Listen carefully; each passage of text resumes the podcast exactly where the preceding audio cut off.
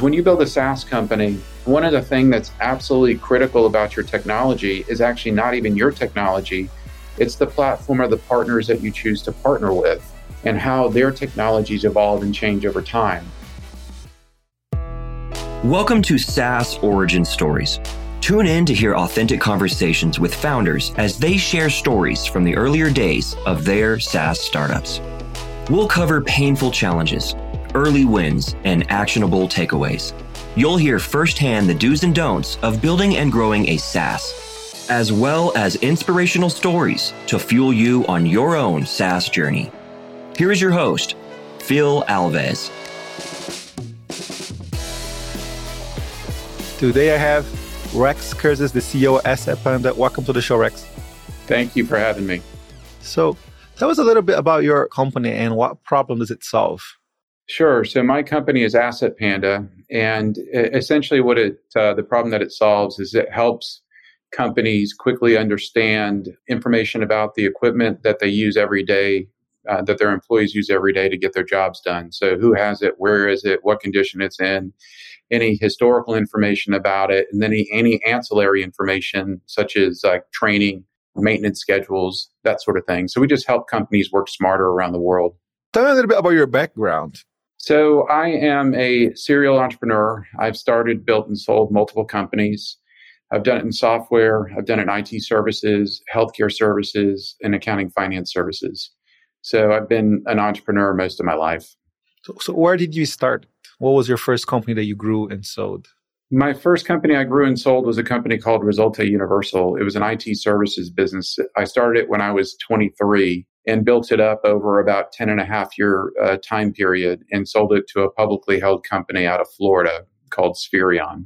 Nice. So, how big did you grow that company to be able to sell to a public company? Uh, that was uh, just shy of 30 million in revenue when I sold it. And that was a service business, right? It was a service business, yes.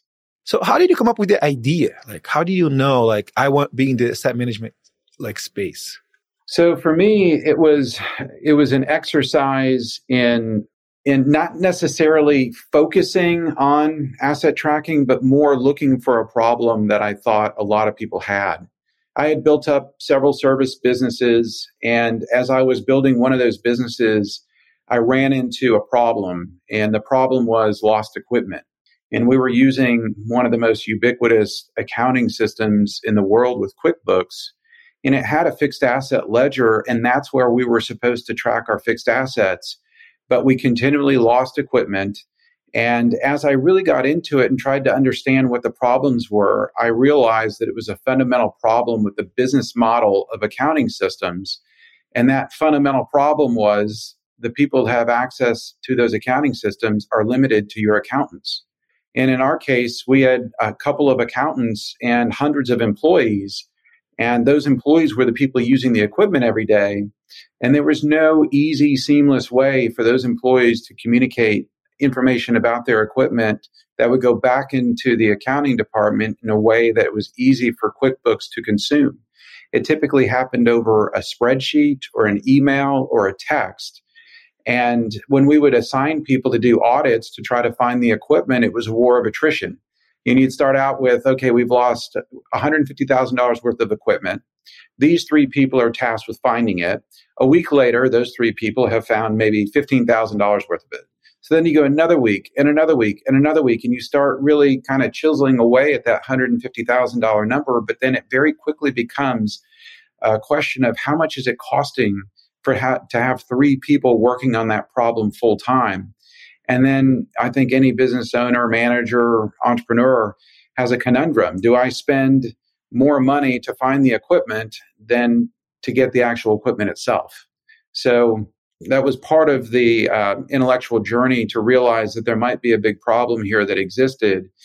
And, you know, like any good entrepreneur, you, you write your ideas down. I like to use a technique called mind mapping so we start mind mapping the potential issue that I have and ways to fix it, and then other ways that the company could benefit from better asset management. And over time, I felt like there was a pretty strong argument for a better better model for tracking and managing all the things that we use to do our jobs every day. So you say over time, like how long did it take for you to like doing the mind map exercise and figure out, okay, this is a problem worth solving. And like, so how long from the time you say have an idea to actually start trying to solve the problem? Yeah, so for me, the uh, the genesis of the idea really started in late 2010, uh, and I kicked it around and thought about it many different ways. You know, I know what it's like to build a company, and I know how tough it can be.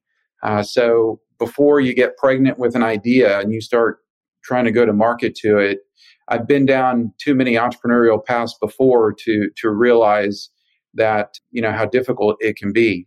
But i you know i kept thinking about the idea. I had other points of inspiration. I was on a business trip to bangalore india and i saw a young man d- delivering propane tanks on a rickety old bike. He had four on each side. And he was delivering them to restaurants and he was using an expensive smartphone to capture electronic signatures so, of course, then I mind map the concept of not only having my equipment as a business owner, but then what would it be like for a company that was delivering equipment, maintaining equipment, and then refreshing equipment? Uh, and then I, I was had a little bit of a midlife crisis, and I was doing boxing and kickboxing in a gym, and my sparring partner lost everything in a house fire. And he described the communication back and forth with the insurance company. And if we have insurance and we have a loss like that, the insurance company wants a lot of detail about all the information that you had, and most of us, frankly, just don't have it. So I mind mapped that scenario as well and realized there was a, a large opportunity here with consumers as well. And when I looked at the, the issues I had as a business owner, they felt very similar to the same issues that the consumer had and the same issues that the equipment delivery service would have. And I felt at that point that all the signs were pointing to a significant market. And it wasn't restricted by geographic border or language. This is something that anyone, anywhere that manages a business uh, would basically deal with. But you know, we had to take a different tact on how do you solve that problem. So, as a SaaS entrepreneur, that's sort of the road you go down. It's okay, I've got an idea. I think there's a market here, but then you have to go about inventing what the solution is and how you're going to market it, how you're going to support it, how you're going to price it, and so forth. What's like the first oh shit moment that comes to mind from the early days of Asset Panda? There's so many of them. so, an example could be your partners. When you build a SaaS company, one of the things that's absolutely critical about your technology is actually not even your technology, it's the platform or the partners that you choose to partner with and how their technologies evolve and change over time. So, a simple example, and I'm dating myself when I say this, but when we first started the company, iPhone 3 is what we used. It was it was the latest phone that was out there. It really struggled. I don't even think it had autofocus as a feature in the camera just yet. I think that came with the 4. Nevertheless, scanning using an iPhone or an Android uh, phone at the time it was difficult. The lighting had to be perfect. There couldn't be much ambiguity to the barcode itself. You couldn't move much. So you had to really be on point and almost a pristine situation to get a clean scan. And most of the incumbent vendors that were out there were selling these mini computers that were high speed scanners, a little trigger. You've probably seen them at the grocery store.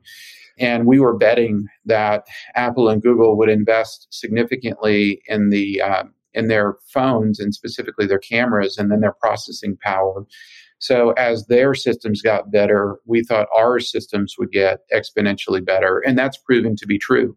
I think uh, for most part, if you have the right barcode scanning technology, a handheld device that you and I or any of your listeners use is very comparable to any mini computer that somebody might want to purchase. So the partners and the evolution of their technology is critically important to SaaS products, I think. Do you have another example of a very good decision that you made in the early days of running your company? Yeah. So as we started to grow, we realized very quickly that the problem that we were trying to solve wasn't unique to any particular sector. We found that if you were running a police station, you needed to know just as much about your equipment as someone that's running an amusement park or a cruise ship or a dental lab. So I think you come to a you come to a crossroads I think when you develop a SaaS product and really it comes down to are you going to focus on a TAM so a total addressable market that fits a specific product niche. So in my case or Asset Panda's case is do you want to be the best in the world at construction or law enforcement, etc.? Or do you, and you make that purpose built, or do you try to follow more of a platform strategy that can help anyone that's got a similar, similar commonality of business issue that they're trying to solve? And what we found is uh, if we focused on the platform piece, we had a much bigger TAM. And as we focused on that, we found that things that we learned about tracking things for an amusement park benefited firemen and first responders and you know state and local governments so it's almost a group think that you're getting within your application that you might when you first hear about the feature request you might think well then maybe that's unique to them and then if if you un, uh, unpack it a little bit more you tend to find that uh, it's just another way to solve a problem that could benefit the entire customer base. So we went platform instead of product. And because of that, it's allowed us to serve quite a few different industries and give our clients the ability to essentially configure the application to what their exact workflows were. And I think that clients tend to like software but love their own processes. So we founded Asset Panda by delivering a, a, flexible platform to our clients and giving our clients the autonomy to build out their workflows and their actions in the way that they want to work in the application. Ended up being a significant uh, win-win opportunity for both of us. It's another way to say that you have the option of going vertical or going horizontal. That's exactly and you decide to go horizontal. But there's a lot of challenges. Of course, you guys are able to implement well when you decide to go horizontal because now, like how you, you get your messaging, your marketing, how you prioritize features, it becomes a real nightmare. And if you can do it well, like you say, that's where you build a platform company and a company that can be much bigger. So could, could you talk to us about those challenges and, and how you, you solve for those challenges, how you prioritize? Sure. I think of it, uh, the acronyms I use are FMPs and PCPs. So the FMP is a fundamental marketplace problem, and a PCP is a perfect client profile that fits that fundamental marketplace problem. And as you define things within a platform, what you end up with is this really interesting matrices of FMPs and PCPs and how they match together. And then you take that information and apply it to your marketing team. So you're right, it, it creates quite a bit more challenges when you're trying to market to sort of a broad marketplace. But then there's also significant opportunities. So we try to focus on the problems that we're actually solving for the clients, regardless of what industry they're in. And we find that there's so much commonality in those problems that we're fixing that the nuance of the workflows and actions that are specific to the clients are secondary to solving the main problem. If you can solve the main problem, and you can allow them to customize the platform to their specific needs. I think that's when you derive and our clients derive significant value. It makes it easier for people to use the application. It makes it quite a bit more value valuable to the client uh, because they are getting the benefit of exactly what you tell them you're going to do for them. Of course. And again, that's the strategy of like big companies like Salesforce. They don't try to be CRM for X. They try to be the CRM. But another challenge that you're going to have is like building that fully customizable platform. It's a lot more work. So how, how do you solve to that? How big is your development team? How do you solve to, I don't want to be CRM for X. I want to be the CRM. I don't want to be asset management for X. I want to be asset management software. But how do you solve with the, for that problem? Yeah, it's definitely a challenge. Uh, we constantly work on re-engineering and reimagining how things can work. We're constantly trying to reduce the number of clicks and the time it takes for someone to see value in the application. And it is a constant process. You know, one of the misnomers I think about SaaS or building any application is that you build it. And ultimately, you never build it. You're always building it. It's a constant process of innovation. And, you know, with innovation, it's it's a hamster wheel of success and failure. You try things, you learn from them, you adapt, and then you succeed.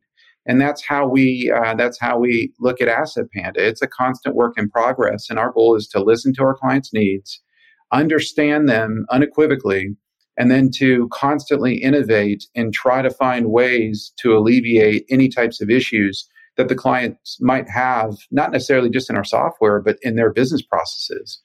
And if we can save those clients time and make their lives easier, then we can continue to get clients, they'll continue to renew, and we can continue to invest to make their lives easier and easier over time. It never ends. For sure. Yeah. I like to say the software is never done. It, if it's done. done. you're out of business. Absolutely. so, how big is your team? Like, talk to me about like the size of our development team and the team in general.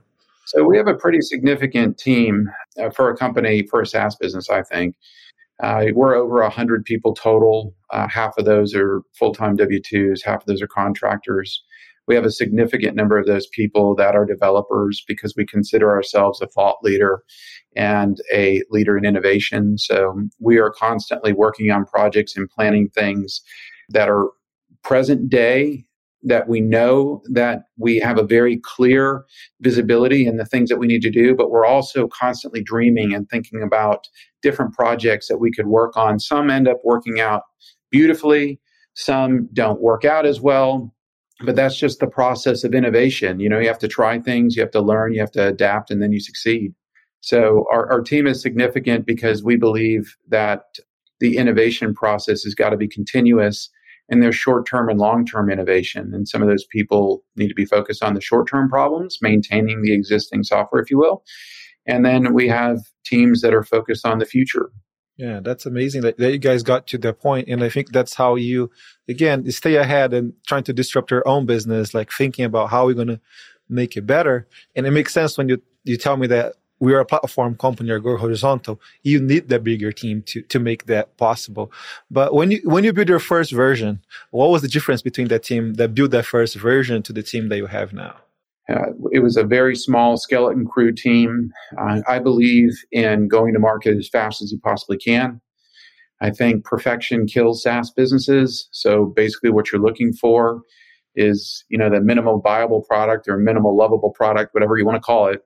You've got to get something out into the marketplace. You've got to get your message out in front of potential clients, and you've got to start taking the feedback. You've got to understand what they like and what they don't like, what they want to see improved, what they want to see more of and I, I, think that is one of the most critical things that we can do as SaaS entrepreneurs. It's not about you and I sitting in a conference room and whiteboarding out the best solution that we think we can come up with.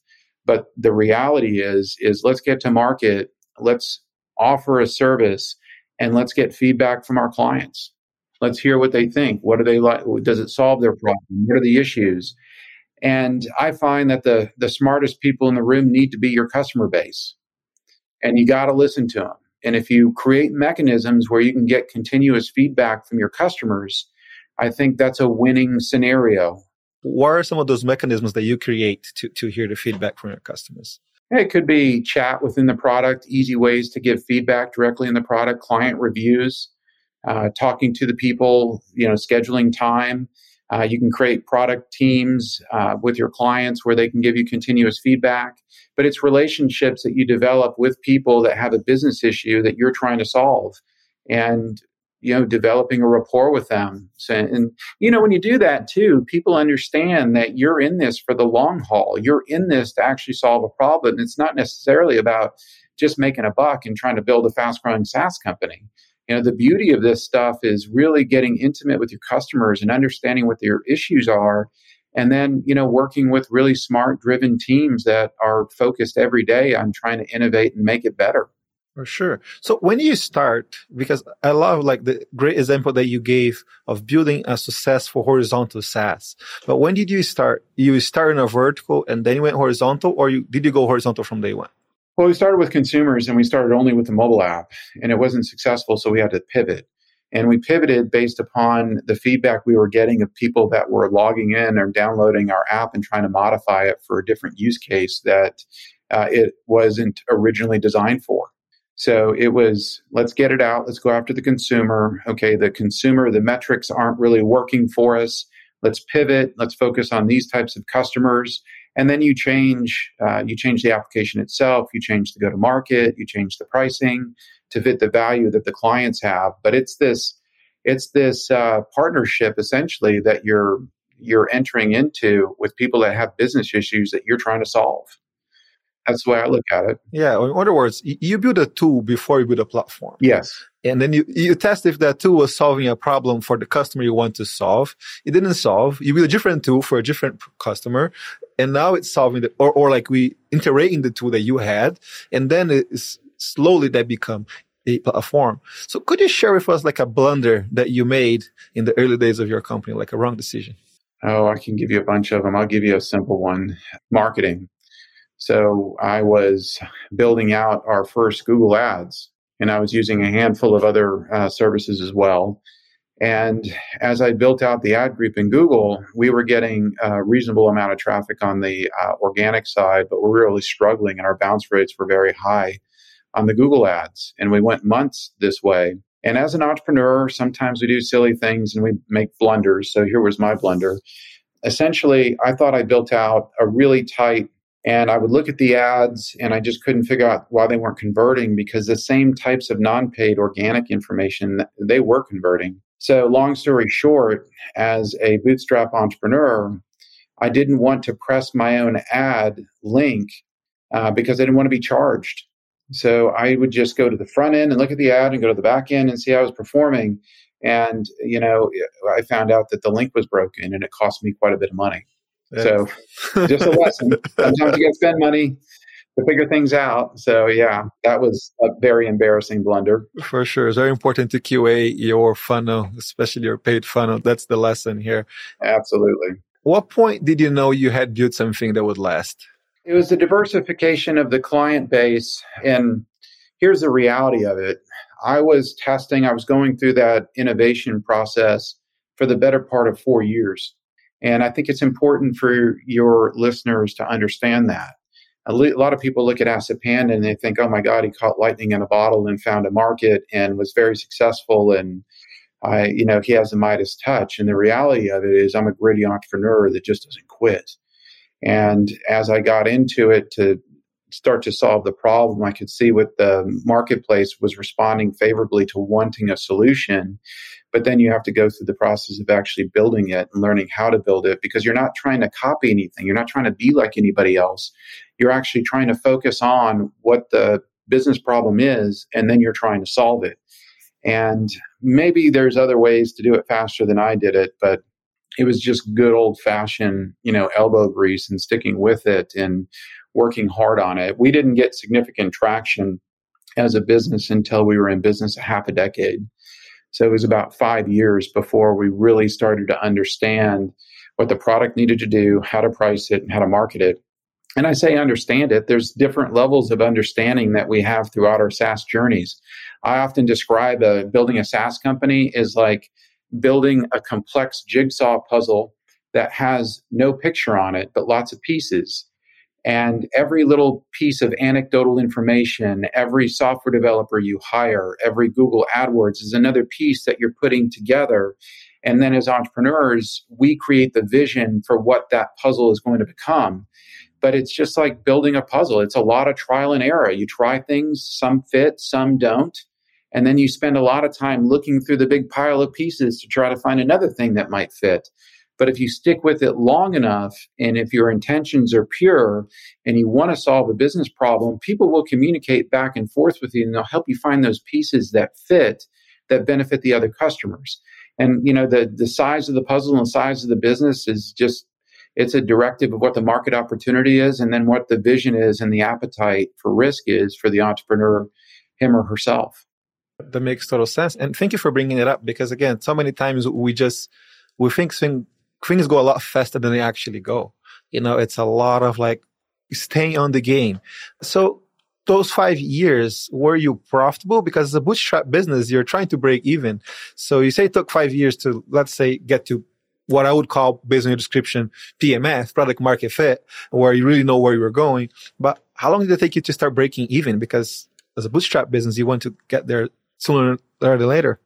Right. So for me, it was um, it was year six before we started to become cash flow positive, and I had the good fortune of building multiple companies in the past, and I had multiple successful exits, so I could afford to test and try with Asset Panda over a long period of time. but it was um, it was a significant investment of my own personal capital and obviously a long period of time. So that goes in line with your comment earlier about you thinking that it's easier to start other businesses than SaaS businesses. And I think that's ultimately the reason why. It takes time to get product market fit. It takes ch- time to understand how to price it and package it correctly. And over time, you learn these lessons that lead you to a path that you think can lead you to profitability. So for Asset Panda, it was about year six. And then, you know, you get to year six and you're cash flow positive, but you want to grow. So then you're very quickly making decisions to scale your business and making investments in other areas that will ultimately, you know, be a cash drain on the business. So it's a constant sort of catch 22 about how much you invest and when. And all that really comes down to the risk tolerance and the risk ability, the ability to absorb risk of the entrepreneur. So in my case, it was six years and a significant investment, but I was willing to make it because I felt like I could see it was a dramatically underserved market that existed. That's amazing. So you're working full time at this business and funding with the money from your exits, or you're still running some of your other business in those six years? So I had another business that I was running at the same time that overlapped for about a three year period. So once that business was sold, then I focused on Asset Panda almost entirely. Um, I say almost entirely. I, I, I have some other in private investment organizations that I invest my own capital in. So for me, it was about a three year overlap before I jumped into it. And I actually think that's kind of an interesting way to build a SaaS product. If you have a simple example, could be a consulting business where you could help other people build SaaS products, or maybe you have a specific expertise in marketing or something where you can help other people as you are sort of keeping the lights on and paying the bills. Uh, constantly working on your own SaaS product, I think having a long runway is absolutely critical to the success of these businesses long term. Yeah, I, I 100% agree. Like, that's how I'm building my own SaaS product. I have a profitable consulting business and I'm investing the money in my own SaaS product. And the reason I'm doing is because I saw a lot of my own customers do it. They had like all kinds of different business and now they're building a software in the industry they're experts but they are able to fund. And like you say you're going to lose money for a lot of years building a saas products. That's kind of how i see most of people building saas products. And again you go back to your risk tolerance i love that you talk about that. But go back to like to how mature of entrepreneur you are because as a mature entrepreneur you can navigate it a lot better than if you're not as mature I agree with you. There's so many lessons, you know, building a consulting company, you learn so many things about cash flow, managing employees, leading employees, developing a vision, uh, a mission statement, what your guiding principles are as a business, how to market something. There's so many lessons to be learned. And I enjoy learning by doing. So by building other businesses, consulting as a great example, is an excellent way to develop a maturity around entrepreneurship because entrepreneurship is hard. Building a SaaS company is hard. All this stuff is hard. It's not for the faint of heart. It's why most of these businesses end up failing. So, um, having that emotional maturity and having that experience building up other companies really benefited me significantly in developing building a SaaS product. For sure. Now, entrepreneurship is hard, like you say yourself. And if you're able to lose money for so long, I'm sure after your first exit, you didn't need to keep working. Why you decide to, to keep working and to build the next business? What makes you stay in the game? You know, so for me, it's a primal thing. You know, as entrepreneurs, we like to talk about what our why is. Why are you doing this? You know, if you have a strong why, if that's a deep enough connection for you, I find that we can endure as humans almost anything if our why is strong enough. For me, it was my childhood. My father passed away suddenly when I was 10. Our family was on the verge of being homeless. Uh, we were evicted from our house. My grandparents moved to Texas, allowed us to live with them. So for me, it was my why was I felt like I was Iron Man. It burned in my chest. I never wanted to feel the way I did as a kid again, and I didn't want my family to ever feel that way again. So when I got into on- entrepreneurship in the early days, if you asked me why are you doing entrepreneurship, it would have been very quick. I wouldn't have hesitated. I would have said financial freedom. And then you're right. I did experience financial freedom when I was 33. And I had small kids. I'd been married about 13 years, so I got married early as well. And I really thought about what my purpose was. You know, why am I on this planet? And it can't just be about money. So for me, it changed my purpose and I realized I had a passion for building companies. I developed a skill set as an entrepreneur that was a very unique skill set that you develop as you go through the process of building a successful company. And I decided that my purpose then was going to be to set a good example for my kids, build a company that could employ people and provide great opportunities, and then help our clients in the communities that we work in. So for me, my purpose and my why now is setting a good example. I want to be incredibly successful with Asset Panda because I want other people to look at me and say, hey, if that guy can do it, I can do it.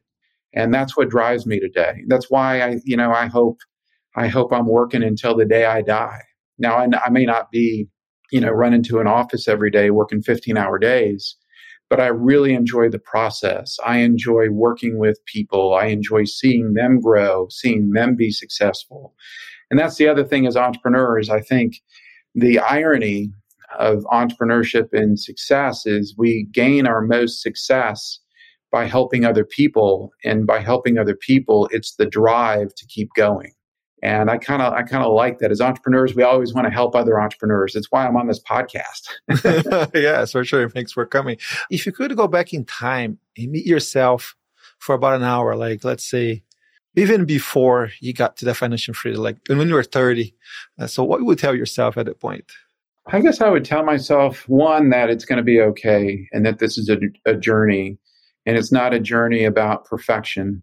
It's a journey about failure it's developing ideas, trying the ideas, most likely failing with the idea, but learning from it, then adapting, pivoting, and then becoming successful. And it would just be to tell myself it's going to be okay and try to absorb as much information as you can from as many different places as you can. Read all the books, listen to all the podcasts, go to all the conventions, you know, take a chance on yourself to learn as much as you can because I don't believe anybody's ever born an entrepreneur. It's a gritty process. It takes a long period of time and it takes a lot of humility, admitting that you don't know things and then just becoming a lifelong learner. If you don't know it, well, I'm going to do the best job I can to learn it. And if I can't learn it or if I don't find it something that I enjoy doing, then I hire the skill set out and move on to the things that I enjoy doing the most. For sure. And, and what book do you recommend for every entrepreneur? Uh, there's there's a lot of great ones. I think of uh, personal development books like um, How to Win Friends and Influence People, Seven Highlights of Highly Effective People. I think should be mandatory. Learning how to sell, any kind of sales book. Uh, business books I think of are like Good to Great. Why do two companies with the same exact opportunity? Why does one remain flat or fail while the other one, ex, uh, you know, succeeds in the similar market conditions and resource constraints?